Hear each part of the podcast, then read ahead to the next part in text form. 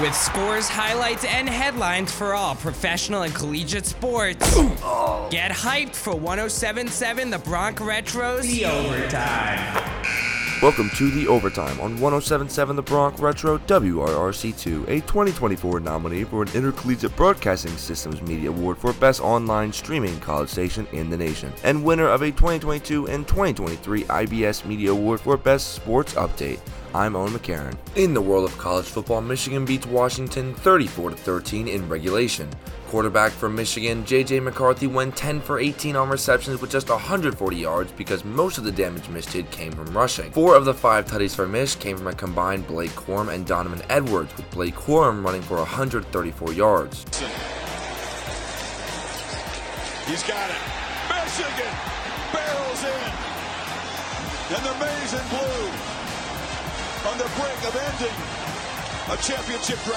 Michigan secured their first championship win since 1998 as the celebration continues. The Celtics and the Pacers face off in Indiana for a close two point win for Indy. Star of the show for the Celtics was Jaylen Brown, who dropped 40 points and only missed two minutes of playtime out of the 40 minutes. Despite this amazing performance from Jaylen Brown, the Pacers rallied with 75 points coming from their bench alone, 26 of which came from Bennedict Mathurin. The Pacers managed to cancel out one final inbound play from the Celtics.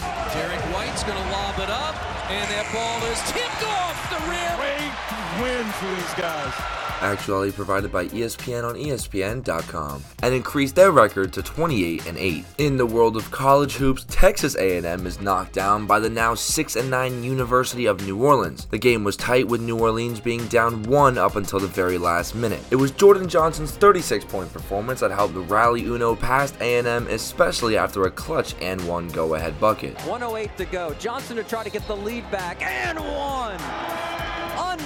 Unbelievable over the shoulder shot, eye off the glass. Audio provided by ESPN on ESPN.com. Mason James and Jamon Vincent combined for 33 points to also keep the Privateers in running and grab the 88 to 85 win. This has been the Overtime on 1077 The Bronx Retro, nominated for 224 IBS Media Awards, including Best Online Streaming College Radio Station and Best Underwriting Announcement for Fidelo's One Pizza in Lawrenceville. I'm Owen McCarron. And we are officially over time. Before you start throwing punches, know that you can listen to all past and future episodes of The Overtime at 1077thebronx.com slash overtime. Just click on your podcasting platform of choice. Let's get back into the music that made the 50s, 60s, 70s, 80s, and 90s only on 1077 The Bronx Retro. But are you a different animal and the same beast?